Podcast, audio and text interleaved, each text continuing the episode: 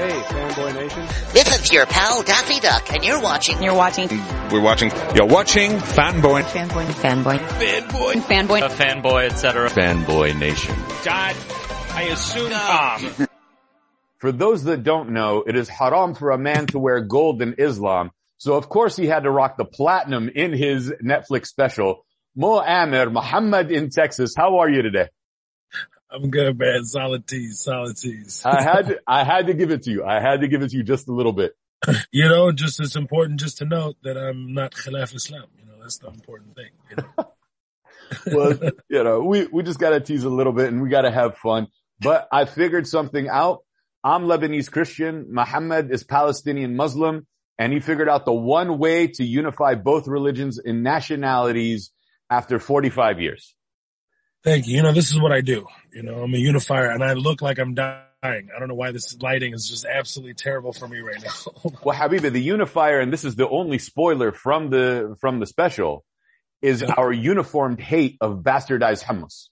yeah, no, absolutely, bro. Come on, man. It's, uh, it's one of the, the biggest irritations of my whole life. Like it's a, an immediate trigger, you know, it's just like immediately I just want to, I just want to snap on everybody. Like I can't believe that this is socially acceptable to do it. I mean, it's just complete hijacking and bastardization of our hummus. Like, uh, it's, it's, yeah. I mean, I spent five minutes on it in my special, the closer. So, I mean, it just tells you how irritating it is to me. We could do 40 minutes right now by ourselves. Yeah, I know, Midland. I'm ready, bro. Let's do it. No, the funny thing was like I was in San Antonio, Texas, and this lady comes with a tray and one's red, one's green. I was like, what's this? She's like, hummus. And I'm looking at her just completely confused. I was like, where'd this come from? And she's No. like, oh, this is this. I was like, no, no, no, there's no special. It's garbanzo beans. Don't give me this garbage. You know, Yeah. whatever. Exactly. No, it's it's appalling. I mean, what can I say, man? I'm, uh, I'm shedding a tear every time.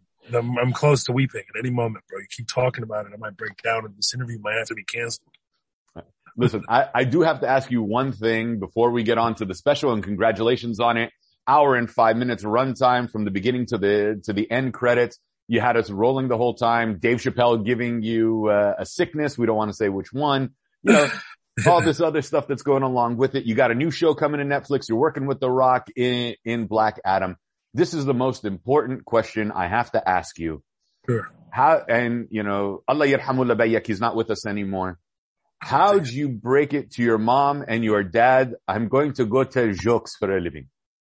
Yeah, I mean, my dad wasn't alive when I when I started doing stand up, so it's pretty amazing. But I think he would be he would be so uh, proud. Probably resisted it a lot in the beginning. My mom, uh, my mom was not a fan at all. I mean, like we uh, we don't know what stand up comedy is, right? So it's a completely foreign art form to us. Uh, there's only three indigenous art forms to America, and that's jazz, stand up comedy, and hip hop.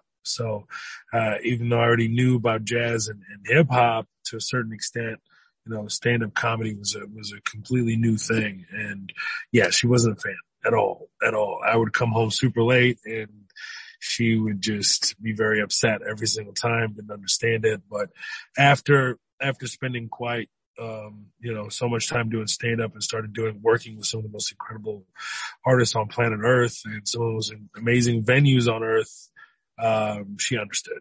you know, I think it was after she saw me at Radio City Music Hall, actually, which she was starting to understand more and more. But when she saw me in 2017 at Radio City Music Hall, it was um, um, Chance the Rapper, Jon Stewart, Hannibal Buress, of course, Dave Chappelle show, and then you know saw me the next day with like Lauryn Hill, and, and you know it was just amazing. She was just like, "Oh, I get it.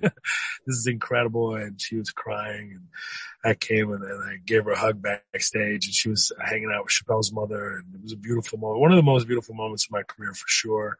And just seeing the joy in her face, and I looked at her, and I was like, "Mom, isn't this amazing?" She goes, "Yeah." I was like, "No, no, not the show. I came out of you." That's what's, and now I'm doing this. Isn't that amazing? She's like, yes. was, it was a really sweet moment. Yeah. That's the moment where she looked at you and go, it's good you didn't become engineer. Yeah, exactly. no, she would have probably still liked that for sure.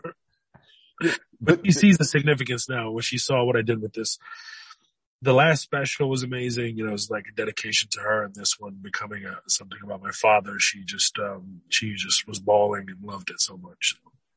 Well, it was amazing. And that ending, I'm not going to give any spoiler away, but the honor for your father at the ending was, was tremendous. I absolutely loved that. That was, that was great and a great memorial to him.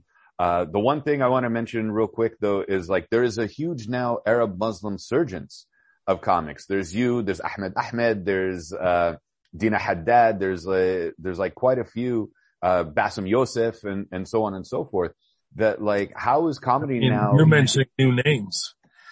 Mentioning very new names. I mean, I started in 95 as a little kid. So we got to give it up to the, to the real guys that started in the beginning. Uh, I mean, Ahmed Ahmed's been at it for quite some time, but really got to give it up for even the, the non-Arabs like Preacher Moss, who was way ahead of it before even Axis of Evil was even an idea. He was already touring, uh, as Allah Made Me Funny. Uh, you have Azhar Usman, who was touring in the early 2000s as well, like working as a stand-up comedian in 2003, four.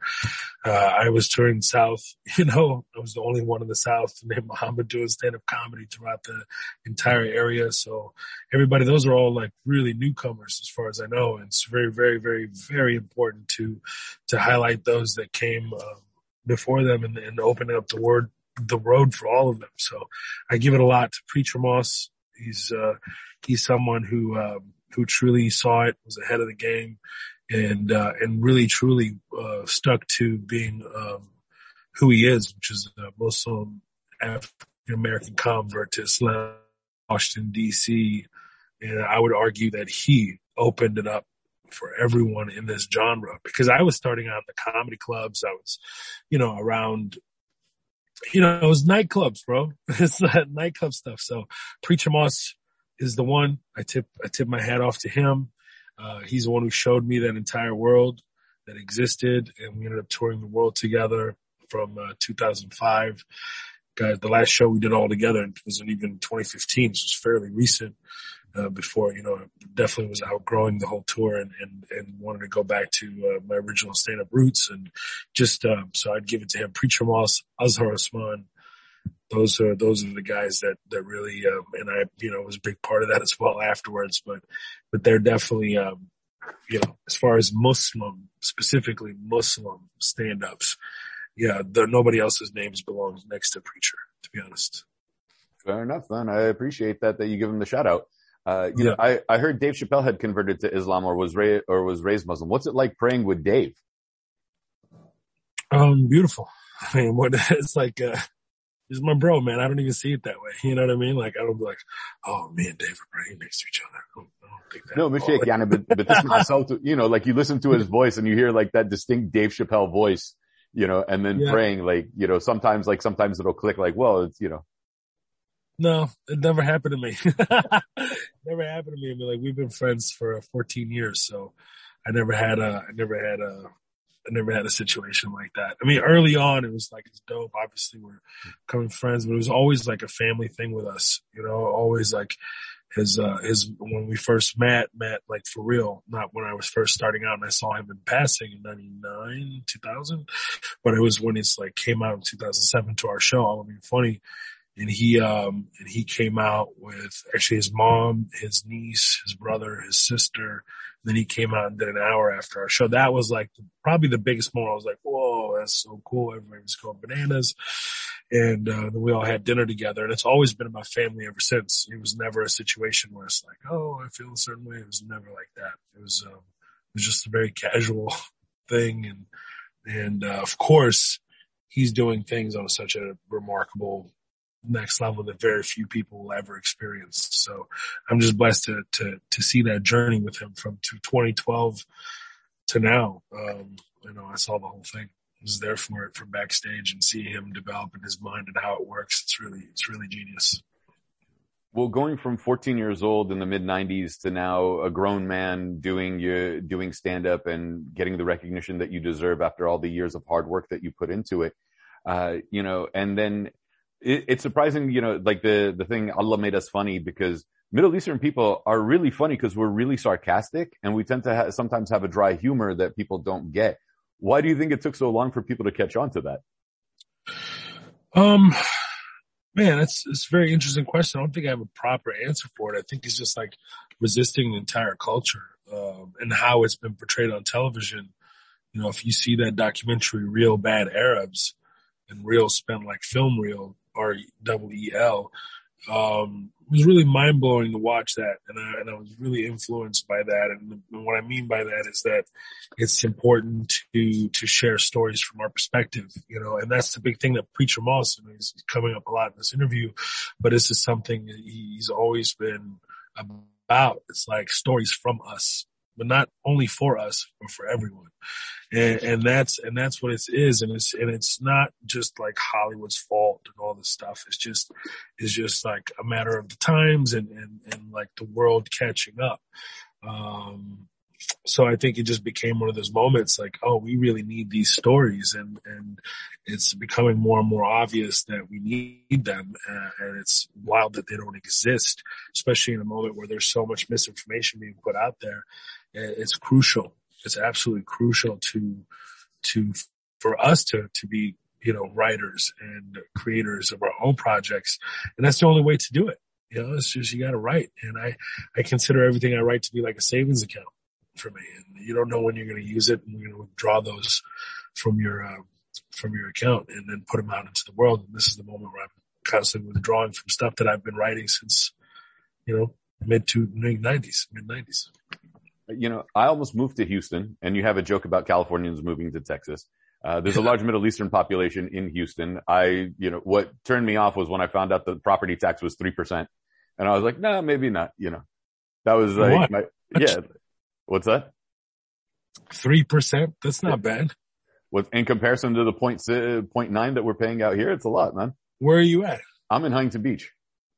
Oh, okay. Well, yeah. that's, you know, also you have state taxes too. Though. Yeah it balances out that way. But as soon as I saw, I was like, wait a minute, how much is the house and what's the property tax? Forget this. That's, that's in Houston though. It all varies from different parts of the Right. Hey man, don't, don't talk trash about Houston. This is when you and I will definitely separate. You understand? Listen, Habibi, I'm only talking Habibi. about the property tax. Other than that, no, it's a fun no, city. No. no, no, we want, we want the taxes. Okay. we like it. Okay. no, no, it's good, man. It's good. Nah, man. Well, uh, I'm so happy for you. And what's it like going back? Like you went to school there, you lived there, you were raised there, and now you get to go back as a professional, as an adult. It's a different vibe being, you know, instead of the Arab kid that got picked on, you know, for whatever reason. And now, you know, you fill out the, you fill out the stadium and the arena over there. Like what is like 14 year old Muhammad thinking versus, you know, professional Mo Ammar thinking? Um, Amer, Amer, Mo Amer. sorry. No, it's okay. It's, man, it's, it's just one of those things because it was a gradual thing. It didn't just happen overnight, you know? So it's just like, it's surreal. Yes. Does it feel great? Absolutely. Um, in the moment, yes, but also like it was such a gradual growth that it feels so natural and, and just warm and, you know, lovely. It's not like, whoa, I can't, you know, this is crazy. It's not crazy. I've been working my ass off for 25 years. you know what I mean? So it's just like, it's not crazy, but it's also like very happy that, that, um, that it's all working out the way it is, you know? You know, Mo, I know you're very busy today. I know you're in Texas right now. You're with family. You're working. You're doing everything else. I don't know where you find time to sleep.